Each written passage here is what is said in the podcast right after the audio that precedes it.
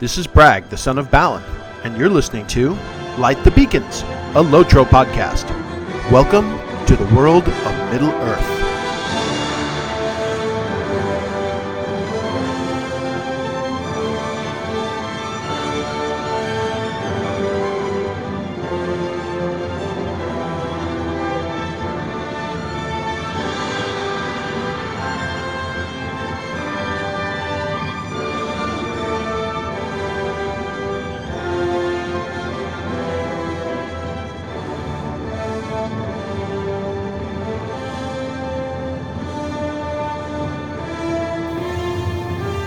Beacons of Minas Tirith! The beacons are lit! Lotro calls for aid! And Bragg shall answer. Amon Din, that's Amandine in Pig Latin, somewhere in the foothills of Farinorian. Some kindling is being kindled. Welcome back to Light the Beacons, the only Lotro podcast that dares to say, hey, buddy, hands off my bubbling goo. This is episode number 89, and I resign. No, I'm just kidding. I'm still your host, Bragg of the Lonely Mountain, the Sultan of Shieldswipe, the Earl of Agro, Mountaineer of the Ephel Duath, and Dwarf of Ill Repute, broadcasting live from temporary LTB MEWHQ, far from Fairthillian, in the main, gort, uh, main gate of the Hornburg in Helm's Deep. Let's uh, let's take a look around and see what we can see around us. Um, I'm in the center of uh, you know uh, like a chamber, entrance chamber, and in front of me there are two giant wooden doors that are open to the outside. Through them, I can see the vale, and uh, in the distance, the um, uh, oh gosh, what do you call it? The ramparts that form the outer uh, bulwarks. Um, geez, I've defended them in big battles many times, but the name is escaping me right now. It'll come to me in a bit. Um, you know, they're framed kind of by these two giant horse statues, which are on either ends of the rampart that leads up to the Hornburg. Uh, the doors themselves are a light wood with uh, iron hasps, and uh, they look like studded with metal rivets for strengthening. I can see portcullises retracted into the ceiling that could be dropped down for further strengthening of the doors. Obviously, repaired after the battles of the Hornburg. The room itself is uh, kind of a strange shape. It's not exactly square. Um, you know, it's a little rounded, obviously, and it's got some some uh, some recesses and some some uh, some extended uh, uh, stonework in the floor um, that makes it kind of an odd shape. Either side of me, there are four columns with uh, red, uh, looks like wooden um, columns attached to the iron, the stone columns. They've got uh, these horses uh, kind of extending out of them, leaping out of the woodwork, uh, larger ones on the bottom side of the columns and, and smaller ones echoing on the top. And in between the columns, there are tapestries uh, with sh- a shield maiden of Rohan carrying a shield and spear, with horses rearing on either side of her, and those those tapestries are matched on the other side of the of the entryway as well. Uh, if I look up at the ceiling, there's an interesting patterning grain that kind of mirrors the shape of the floor, and uh, there's also three chandeliers, uh, Rohirrim antler design, that I can see as well. Uh, if I look through the doors into the inner courtyard, I can see a milestone, and I can see um, the bottom of the bridge that leads across from the outer wall into the inner wall of the keep. Uh, there are one, two, three, four, five. One, two, three, four. uh, Rohirrim on guard here, as well as Giorwine and Hama. Who I must be. Um, I must be in pre-battle Helm's Deep right now, as opposed to after battle Helm's Deep. That makes some sense. And uh, you know, as you know, there are the objects that you can click inside to advance the day, and the various timelines that you have uh, to recreate the Battle of Helm's Deep. Uh, Jorwine is wearing ooh, a hauberk and uh, looks like a leather coat over the top of it with some leather straps across his middle. Hama in his traditional garb, including uh, some armored shoulder pads and uh, green breastplate over a mail coat. And uh, he's got uh, long, long blonde hair which is ponytailed in the back and kind of collected on the sides, running down the front of his uniform with a large mustache and a rather prominent forehead, furrowed brow. He looks very determined and uh, obviously uh, an important figure in the lore that we shall discuss perhaps a bit later in the podcast. But if we want to get around to that, we better move on to our next beacon. Helm's Dyke, of course, is the name of the rampart out beyond the walls of Helm's Deep. And uh, it's amazing how I can recall some of those things when I take a brief pause in between beacons. Uh, yeah, I'm coming to you on weird on a Saturday afternoon. It is a rainy weekend. I actually was going to podcast earlier in the week, and uh, life caught up with me, but I had more time available on the weekend. So we're coming to you with an unusual Saturday edition of the Like at the Beacon.com. But even though it's an unusual day, we start in a usual place. We got to deal with a lot of CRAP. Corrections, retractions, and apologies from last week. Last time out, we offended pretty much all the members of the Fellowship of the Ring and their agents, uh, pugs everywhere, customer support devs, and elves. And to everyone else that was offended, we offer a solemn and very heartfelt sorry. In addition, I would like to formally apologize to Pom Air, who left us a five star iTunes review over a month ago, which has gone unrecognized until this very week. And that does indeed mean that we have a new high score because the last review of this podcast was left by Pomdier on August 14th of 2018 and he reads thusly on a scale of 1 burn the phone that's downloaded the podcast to 11 wait that's not sweat i am mopping from my car seat I gave it a 10 for nearly pants peeing funny. My favorite for Lotro podcasts. Hope you can keep up the pace. Great combination of in depth topics and mixed nuts like Gollum and Grima. Hey, I resent that. Never know, quite know what to expect. Pom Dier, you are the apple of my eye, and that's no small potatoes. A turd ring is in the mail as my odiferous way of saying thank you for this review. And as always, if you want to join the Ragtag Fugitive Fleet of Reviewers, then what you have to do is leave me an iTunes review. Or if you descend into the very depths of Lumulnar and write your review with a sharpie on the giant glass lens at the bottom of that luminous pit, it shall blaze forth and write itself on the clouds above Zirakzigil like a bat signal, and I shall read it from on top the Tower of Orthanc. Uh, other viewer feedback, none to be had, but uh, from Twitter, uh, interestingly enough, uh, phenomena that occurred since last I podcasted with you. There was an automated subscription notification that was generated this past week to lifetime subscribers uh, from SSG, pinpointing that new credit card info was needed, and it read thusly: "Please be please be advised that your card."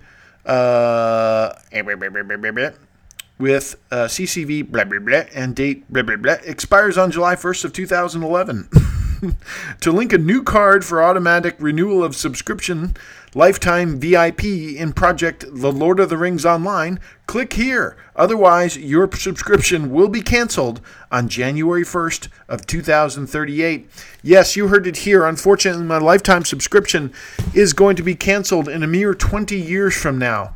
And uh, I tweeted out that, you know, I'm oddly at peace with this. If I'm still playing this game in 20 years, you should probably, you know, maybe, I don't know, shoot me in the head at that point in time.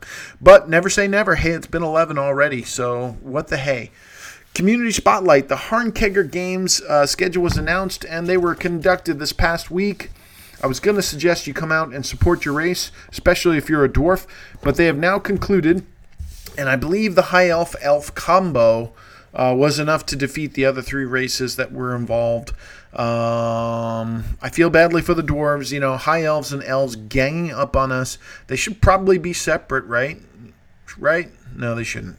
They're they're almost interchangeable anyway. But it is an unfair advantage. Uh, maybe they should give us uh, the Beornings on our team next year. I mean, they're kind of dwarf e in their smell, at least. All right, give them to the men. Um, you know what we'll do is we'll add uh, stout axes and uh, whatever the next class is that they add to the game. And you guys may have missed that, but there was at least a suggestion by some of the devs. I believe I saw in a post this past week indicating that they're looking at things for planning for 2020 And one of the ones that was on the board, under discussion at least, was a new class in Lotro. And, you know, people collectively lost their minds, of course, and the speculation started again. Uh, but they quickly backtracked and said, hey, this is not in planning, not really, just, you know, just an idea we're kicking around, blah, blah, blah, blah, blah. Um, interestingly enough, uh, you know, I would have to think that adding a class to the game generates a fair degree of revenue for them for them to be considering it uh, you know maybe as a little boost in between major updates. Uh, you know obviously it makes long-term maintenance of the game uh, more expensive but it does incent people to go back and play through the content from the beginning over again which kind of contributes to the economy. It contributes to uh, activity in the lower zones and for people doing playthroughs with alts and so forth. So um, hopefully there's some data behind that that backs maybe a new class being introduced. I'd be okay with it. I don't want to do it too often because it kind of dilutes the power of the classes that we have and you know sometimes the new classes are mismanaged and you know not effective you know they go back and forth between wardens and rks being op then being too weak then being op beornings being neglected i'd rather see them have a set of classes that they're confident they can keep in alignment as far as power and um, desirability and effectiveness. Uh, so that people that have those classes out there they continue to play. I'm not against adding a new class to the game, but only if they feel they have the staff to be able to maintain them all in that fashion, so that some classes are not neglected. I will once again throw out my uh, top candidate for adding a class to the game being a Druiden race which would be a combo of kind of a mystical champion that has some rune like rune keeper like powers and some champion like powers. Uh, you know, as a DPS slash support class or off healer. That would be again my number one top suggestion in the game for another class, and uh, we shall see whether that comes to fruition or not. So where was I? I wasn't anywhere really, was I? Oh, uh, Harnkager Games. Yeah, High Elves won. Big whoop de doo. Elves go, you know, blah, blah, blah. Dwarves will be back. Also, I wanted to mention uh, from a community perspective a new website that I came across this past week uh, was referred to me by someone in game. It was called the Brambleberry Gazette, and it stands at brambleberrygazette.com slash home out on the webs, and it's a charming little page covering a variety of in game events and fictitious stories as well from a Hobbit's perspective. Um, it's got fun little graphics. So you got to the site, there's like two hands holding up on either side of the screen, holding up a scroll of vellum. It looks like where a newspaper type um, interface is listed with various stories and links and so forth. And it's got a poetry page, and it's got uh, news, it's got uh, events, and it's all told from the from the perspective of a hobbit, uh, letting you know what's going on in and around the Shire. It looks you know, pretty much RP focused, but it's a cute site. It's got some fun content down there, and if that's your bag, I would suggest you go out and take a look at it. Support them because uh, it still looks uh, pretty active. Always fun to see uh, new community. You know, I have no idea how long it's been out there. Probably a number of years at this point, I would guess. But good to see uh, actively supported community content still being generated. Let's go out to the forums uh, where there's some mob noises, pitchforks, torches, and a bunch of people going harumph and grumble. As Golden Star used to say, sweet sassy molassie, head for the fallout shelters. The great loot box palooza discussion continues. Uh, there's much vitriol amid a slowly developing SSG message, which has left many players perplexed. When I'm in the game, um, I see messages being generated about this every day, people looking for clarification. Uh, some people are saying uh, about the new loot box strategy. Great, at least we're moving towards something I understand. There's no more key drops. I get it, so I can just ignore that part of the game. Some are saying, what about the keys some players are stockpiling right now? That's an unfair advantage. Those should be basically made useless. The people obviously stockpiling keys disagree based on the time investment they've been spending. World chat, uh, you know, about every day I see someone saying, So, should I be saving my black sturdy steel keys or regular keys or not? I believe the answer is yes, though what we get from them is going to be somewhat of a mystery for now. Uh, I've heard there might be motes or splinters or splendor or ash or older stuff, uh, or just cosmetics and pets, although I've heard that the, the pets and cosmetics might be uh, reducible for ash or motes or whatever. So basically, loot box rewards and related vendor loot will be updated several weeks after up 23, update 23 hits production. Uh, supposedly to avoid someone gearing up to the max instantly after release by using all their stockpiled keys or through on store purchases. But make no mistake about it, you will be able to purchase keys from the store to gear your tune. Not raid gear, maybe, not even instance gear, but gear nonetheless that bypasses having to grind some of the new zones. So, it's not pay to win, but maybe it's pay to place or pay to show. Someone said that an estimate to fully gear uh, your tune only through store purchases would be uh, 750 to $1,000. I don't know how much that's based in fact, but uh, I can't see too many people doing that, taking that route. Um, but never say never. So, in this week's action packed episode, we are going to talk a little bit about what we've been doing in game these past few weeks. We will debut a new segment called Man on the Street, where we have individuals around Middle Earth comment on the news of the day. We will class up the joint a little with a poetry reading from the recent Hardkager Games. And lastly, if we have any time remaining, we will have a sit down interview with Blogkritar, the shy and introverted but sorely misunderstood Elite Master White of Gartha Garwin. Uh, you would be misunderstood too if your name was Blogkritar. But if we want to have time for that, we better get moving along. So let's move on to our third beacon.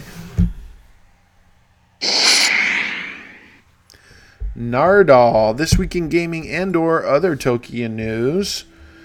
Uh, so what I've been playing lately? Lately I've been moving along with the Tomb Raider anniversary game.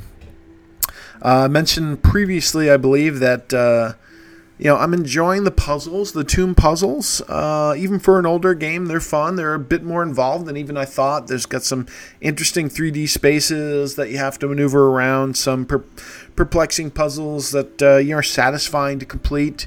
Uh, every once in a while, I do have a guide that I'll look up if I I know I can figure out, but I know it'll just take time, wasting time to do it. You know, if I if I come across an area where I have to go through a very complicated a series of jumps and leaps and ledge climbing and other things to get to a point and then I fall off and I know I'll have to do it again and again and again to get it right and I just want to confirm that I'm moving in the right direction before I waste the time on doing that again. I will go out and, and check some things just to save myself some time. But the uh, the tomb puzzles are fun and fine uh, every once in a while, in between, you'll get a boss battle where you have to do a significant amount of combat, usually using the adrenaline dodge, which is using the PC controls is a little bit clunky, but I can usually get by those uh, without too much time investment. And uh, enjoying that. I, am wondering how how much gameplay there is in the anniversary edition, since it's supposed to, I believe, combine.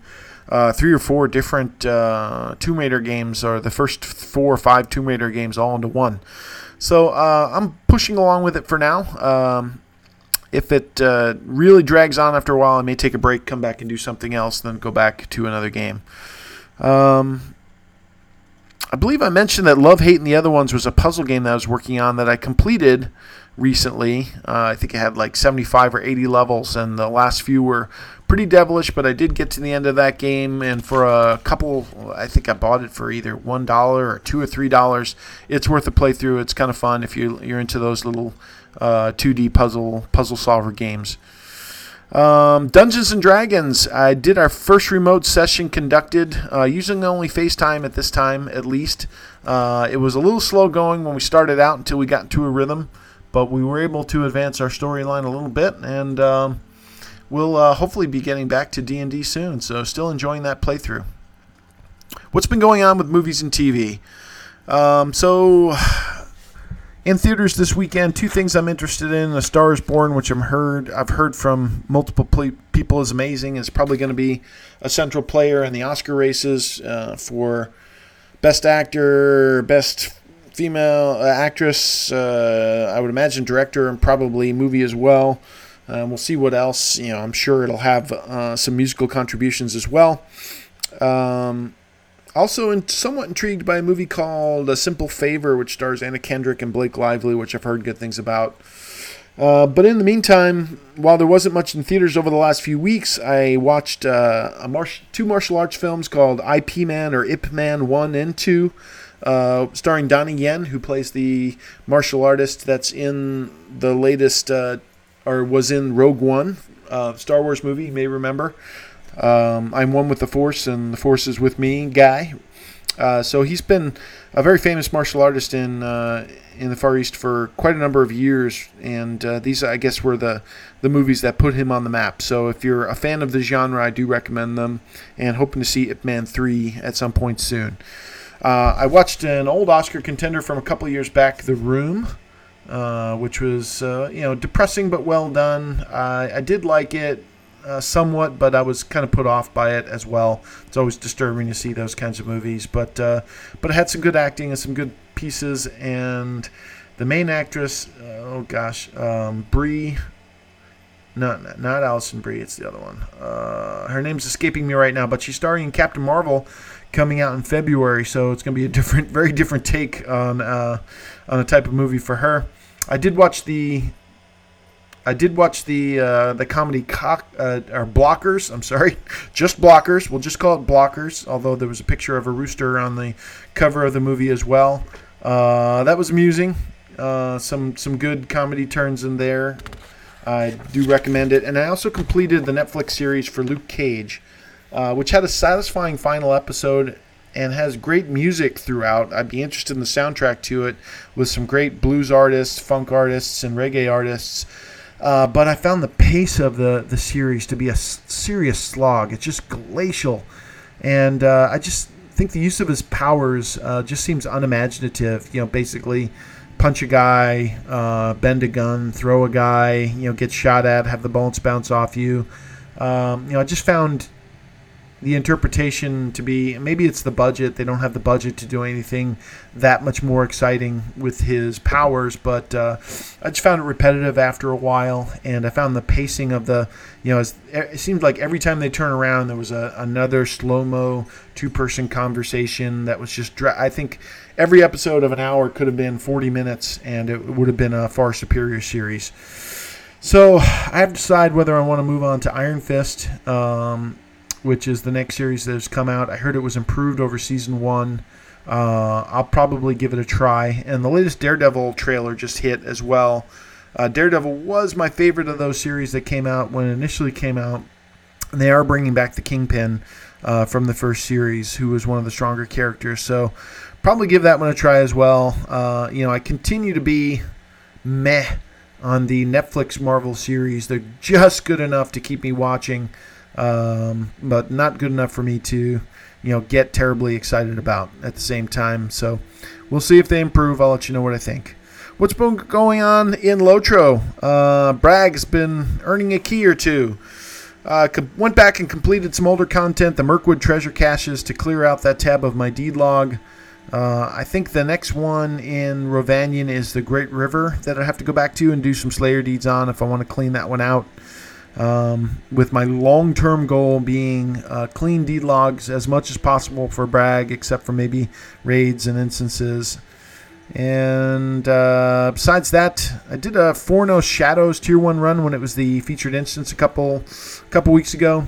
Uh, my health never dropped below 75 or 80% the whole time, I think. I li- literally did not even hit myself heal, uh, but maybe once in the whole run.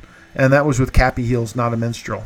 So why is tier 1 so easy for Forna Shadows and tier 2 so difficult? I mean, I haven't done it recently, but it used to be one of the harder instances in the game when you get to the final boss.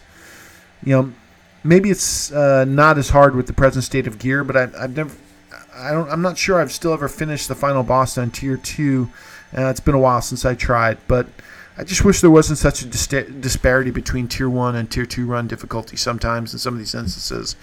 Uh, tier 1, you know, is just is a joke usually, um, and tier two sometimes is reasonable and sometimes is way off the way off the um, way off the reservation as far as difficulty level. So again, you know, just I think it's that speaks to the difficulty of balancing out character uh, as you scale some of these instances upwards.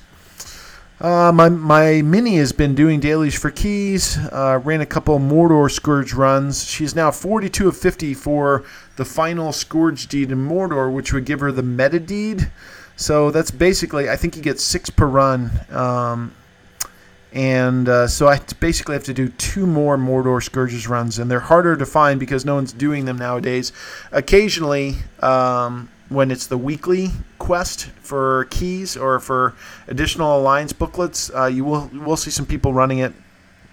Uh, but I think it's going to get less and less since there'll, no, there'll be no more key drops out of the Mordor uh, dailies runs going forward. So that's a little bit disappointing. Um, I also think, as far as I'm aware, deed accelerators used to work on the Scourge meta deed because I remember getting two per kill with Bragg at one point, but that no longer appears to be the case because I did one the last two times out. I, I did a, a Slayer deed accelerator and um, it showed accelerated on all the tabs in my D log except for that one. It was not accelerating those.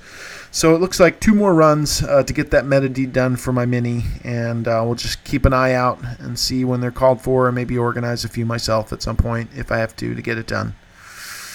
My Cappy also doing a few keys generated and shining up some shiny black adamants for a necklace for my Berg uh, from the Northern Strongholds recipes that are available from the Allegiance vendors in the Northern Strongholds.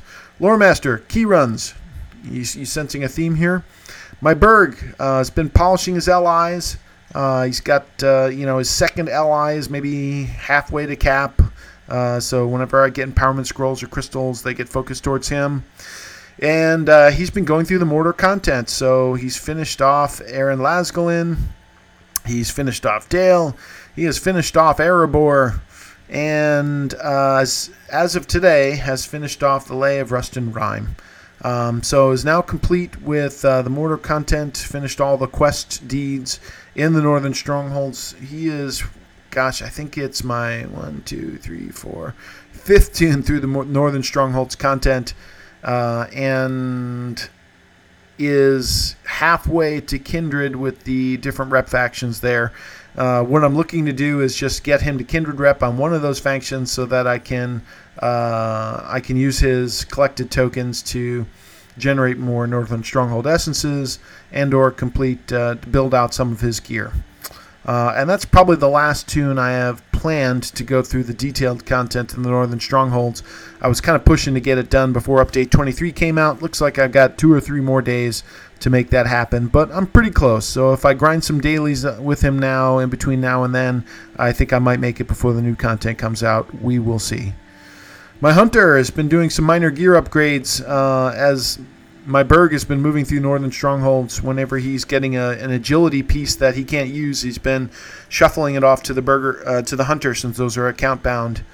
Um, I also went through and upgraded my hunter's uh, legendary item relics from the Udun barterers, and um, that upgraded my DPS as best I can tell by about 20% by just updating those uh, those relics from the Udun barters that are available if you have Mordor tokens. Uh, he did a few Northern Mirkwood dailies as, or Mordor rep dailies as well. Uh, working on Mordor rep for my hunter. My Beorning is still sitting at level 108. I haven't been motivated to play him. I've, I've been told the healing for the Beorning is good, but not much else. I'm waiting to see what they do with his class revamp when it comes out. I did run a few quests in Enedwaith with my champ, who is level 71.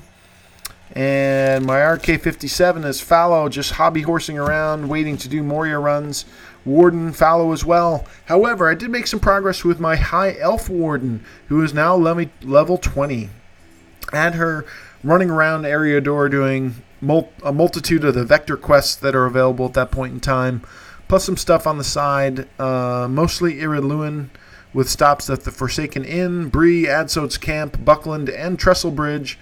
Uh, I have to say, I played it safe on this tune to get her done dying. There were a couple times I picked up quests in the Lonelands that were orange uh, to go into uh, you know the first goblin area there, and I decided, you know what, I've only got a level left to get my undying title. I think I'll go do some some blue quests in Ered Luin to get up there. Uh, so got undying obviously in that tune. Uh, had two virtue slots opened up, which I slotted. One racial slot opened up, which I slotted. Uh, got some new gear. Got a good amount of Lotro points. Um, you know, cleaning up some quests in some of these zones, and I did the the skirmish intro. Um, so basically, I parked my High Elf Warden at level 20 to be available for skirms and or Great Barrel runs at that level, and I'll, I'll be looking for those and able to join those now. What else has been going on in other Tolkien news? Well, there eh, over since I talked with you last, there's been a, some additional commentary from Athlon Games, which is the new company that's going to be publishing the the new Lotro MMO. Uh, I shouldn't call it Lotro, the new Lord of the Rings MMO. And uh, the the info that that came out since I last spoke with you was that they're going to be doing stories from before the age uh, before the age of man. Uh, so it sounded like they were focusing, going to be focusing on maybe second age stories uh, that would be hinted at from the appendices or from the Silmarillion, uh, which would be interesting. Uh, you know, what if they? My first guess that I leapt to would be, what if they did stories of Gondolin and tied it in with uh, the book that just came out, The Fall of Gondolin. So. Um, it's kind of hard to say at this point, but you know that was my first speculation is that they'll be looking at stories. But I thought it was interesting that they're going from before the time of the War of the Rings, before the time of the Third Age, uh, based on their comments. Um, I would think that would be uh, less of a draw, uh, even you know unless you're a hardcore Tolkien nerd, but but who knows? You know, maybe they're looking not specifically not to step on the footsteps of Lotro and just do a recreation of the game. You know, with all the same areas of Middle Earth built out, but to um, you know to compete with what uh, Lotro's done from a landscape perspective. So distinguishing themselves a little bit. That's interesting. You know. Uh, given the average length of time for an MMO, we still have uh, uh, maybe a year and a half, two years to speculate. So we'll see what comes out over that time frame. Uh, that's enough about what I've been doing in game and what's going on with Tolkien. So, with that, let's move on to our next beacon. Erelas. Here we are at Erelas, and we have a new segment that we're going to produce, uh, that we're going to premiere on the podcast this week for all you viewers out there. Uh, so view view carefully this next segment so you can see what I'm talking about. And uh, what it is is a man on the street poll question. I thought it was uh, you're very polarizing for the community. Some of the new loot box and key policies coming out for update 23. So we went out and asked various characters from around, uh, you know, various individuals and citizens from around the world of Middle Earth. What do they think about the new loot box key policies coming for update 23? And how on earth might you open one? And the first person we talked to is uh, Denethor, and he said, These loot boxes must come to Gondor. Uh, Gollum, It's our birthday, and we want them. We asked Grima, and he said, The panic and chaos in the forums is delicious. Grima approves. Treebird. Treebeard? Treebeard. No, no, don't be hasty. Samwise Gamgee. It's like the stories in those old games that went free to play, the ones that really mattered. That there's still some loot in this game, and it's worth grinding for. Gandalf. I will knock your head against this loot box, Peregrine Took, and if that does not shatter it, and I am allowed a little peace from foolish questions, I will try to find the opening words without having to buy a key from the store. Gimli. Uh, what's in these loot boxes? Salted pork? Legolas. Shall I describe it to you, or would you like me to find you a loot box? Boromir. One does not simply complete a daily for a sturdy steel key anymore. Elrond. Stand by the grey stone while the thrush knocks, and the last rays of the setting sun shall shine upon the keyhole. Bilbo. I don't know half these loot boxes half as well as I should like, and I like less than half of these new loot boxes half as well as they deserve. Tom Bombadil. Old Tom Bombadil is a merry fellow.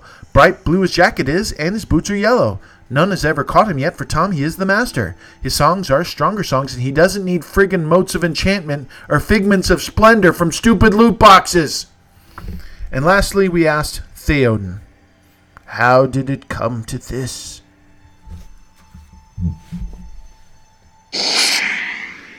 That's our first ever Man on the Street segment. Let's move on to the Beacon of Min Rimmon. And now for the original weekly sponsor segment. This week's show is brought to you by, well, uh, a couple things. Listen, we had uh, we found out recently that we're going to have uh, figments of splendor in the game, and I speculated that uh, from that we would have splendor vendors. I was very excited about having splendor vendors in the game. And then uh, when I tweeted that out, a friend of the show, Fredless, told me that he was also looking forward to perk clerks and healer dealers.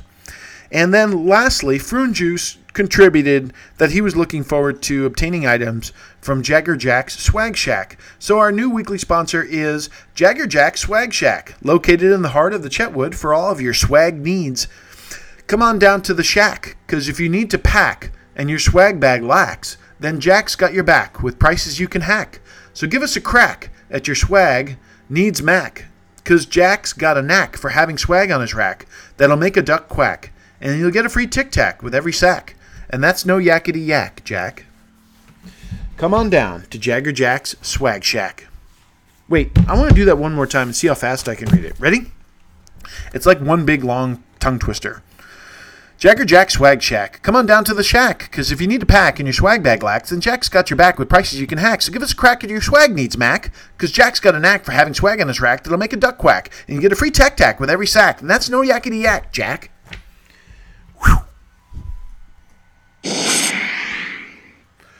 The Sixth Beacon of Calenhad. Okay, on from moronic sophomoric poetry to something a bit more pretentious. From the Karn- Harnkegger Games this year comes uh, Bragg's entry into the festival. Yes, I did earn points for the Dwarf Nation again this year. Uh, was awarded the bronze medal in the poetry contest, which is conducted on Lauren at the Ivy Ivy, Ivy Bush Inn, uh, right there in Hobbiton, and uh, I was uh, I was happy, uh, of course, with my showing. I thought. Uh, the other poems, of, of course, are always excellent. Uh, mine seem to have a more serious tone than a lot of uh, the other entrants typically. Uh, there, you know, some hobbits, a lot of hobbits in the contest, or dwarves or elves that do things a bit more lighthearted. Uh, but I think my lesson coming away from this year's games is that I need to incorporate a lot more emotes uh, and gesturing into uh, into my presentation to liven it up. I think that would help with my with my outcomes and uh, I look forward to participating year after year. But uh, for the purposes of my podcast, I'd like to read my entry from this past year. It concerns, as you may have guessed from my opening outside of the Hornburg, with one of the more tragic and underrated uh, figures in Middle Earth lore history. Uh, I guess there's one way to look at it is to say that uh, this individual uh, did not exist, we might not have won the War of the Ring. Sauron, we, we might be sitting in Sauron's giant Mordor overspill even as we speak. Um, the poem concerns Hama. And uh, one might argue that if Hama hadn't made his heroic stand uh, at the Hornburg, uh, that the Rohirrim might never have, never have seen the morning. And if they had never seen the morning, uh, they might not have lasted the night, and Theoden might not have been able to rally his countrymen to appear at the Pelennor Fields. And if that hadn't happened, uh, Minas Tirith might have fallen, and and we'd be looking at a very different history in Middle Earth. So I believe uh, Hama is a very underrated uh, character who had as big of an impact on the future of the Fourth Age uh, as any character that was in the Fellowship of the Rings. And that's uh, quite a dynamic statement indeed. Let me know if you disagree. Uh, but I was moved by the epic storyline in the book that talks about Hama's stand, and so I wrote a poem about it called Hama Stood. In darkest days the Rohirrim were mired, with Grima, Isengard, conspired. A glamour, cast on Thengel's son, had led the mark to brink of ruin, before waxing doom, doom of Orodruin. With dotage heavy on our sire, until Hama let Mithrandir's staff cleanse his lord with secret fire. Still, with noble Theodred lost, amid cruel Orthancs unleash host, and the Westfold feeling Dunland's wrath, from Edoras we fled in haste to Helm Deep's stony cold embrace, there to brace with beam and post, and hunker down to hide in crystal caves what mattered most. And as the dark rain drew that night, while evil enveloped the vale with blight, and terror that the onslaught wrought, Spread through parapets and towers, bought with lives, the precious hours, creeping dawn's reluctant light, found the Hornburg's battered gates besieged in desperate plight. It was in that darkest hour that Hama stood. Amidst the crumbled blocks and splintered wood, alone he faced the snarling hordes, and guarded as the final ward the only door tween death and his lord. Hama stood where none other would, and no Uruk could move him, though death was understood. At the last, impossibly he'd borne the vital moments stealing to the morn. A door warden he was, and still remained. With thoughts of Leofred and Ural he'd been sustained. But even as he fell, he heard Helm Hammerhand's horn. Rohan had survived, though ever forlorn, and forevermore with simbelmynë his grain was his grave was adorned. Hama, son of Leoforth, door ward of uncommon worth, of whose whose courage the minstrels sing, with blood slicked back pressed against the door, he did retreat, not one step more. Rising from his lowly birth, sacrificed, he bore the price for Mark and King and Middle Earth.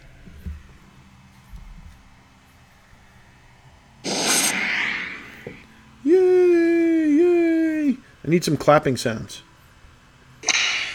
Uh, that one didn't work. Close enough. We are at the seventh beacon of Halifirien on that sad note. Sorry we ran out of time to squander.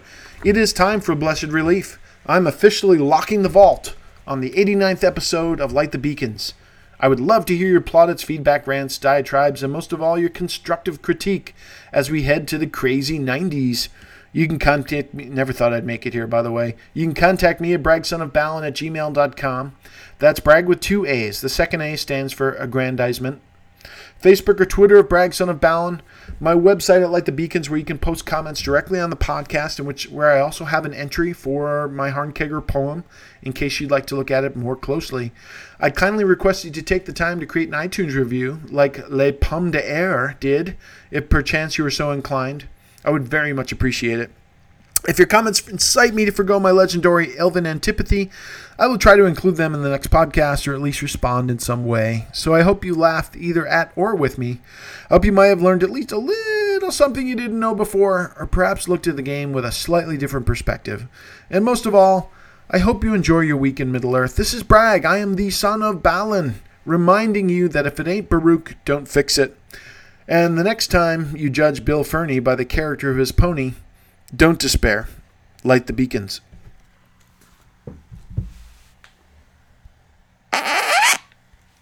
Uh, so, Blog Qatar, thanks for joining us here today.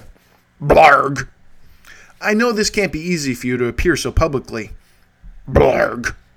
So, what makes you you, Blog Qatar? I mean, tell us about it, what it really means to be a Blog Qatar in a modern world. How do you unwind after a long day beating off would be adventurers out on the barrows as an undead pawn of Ivar the Bloodhand?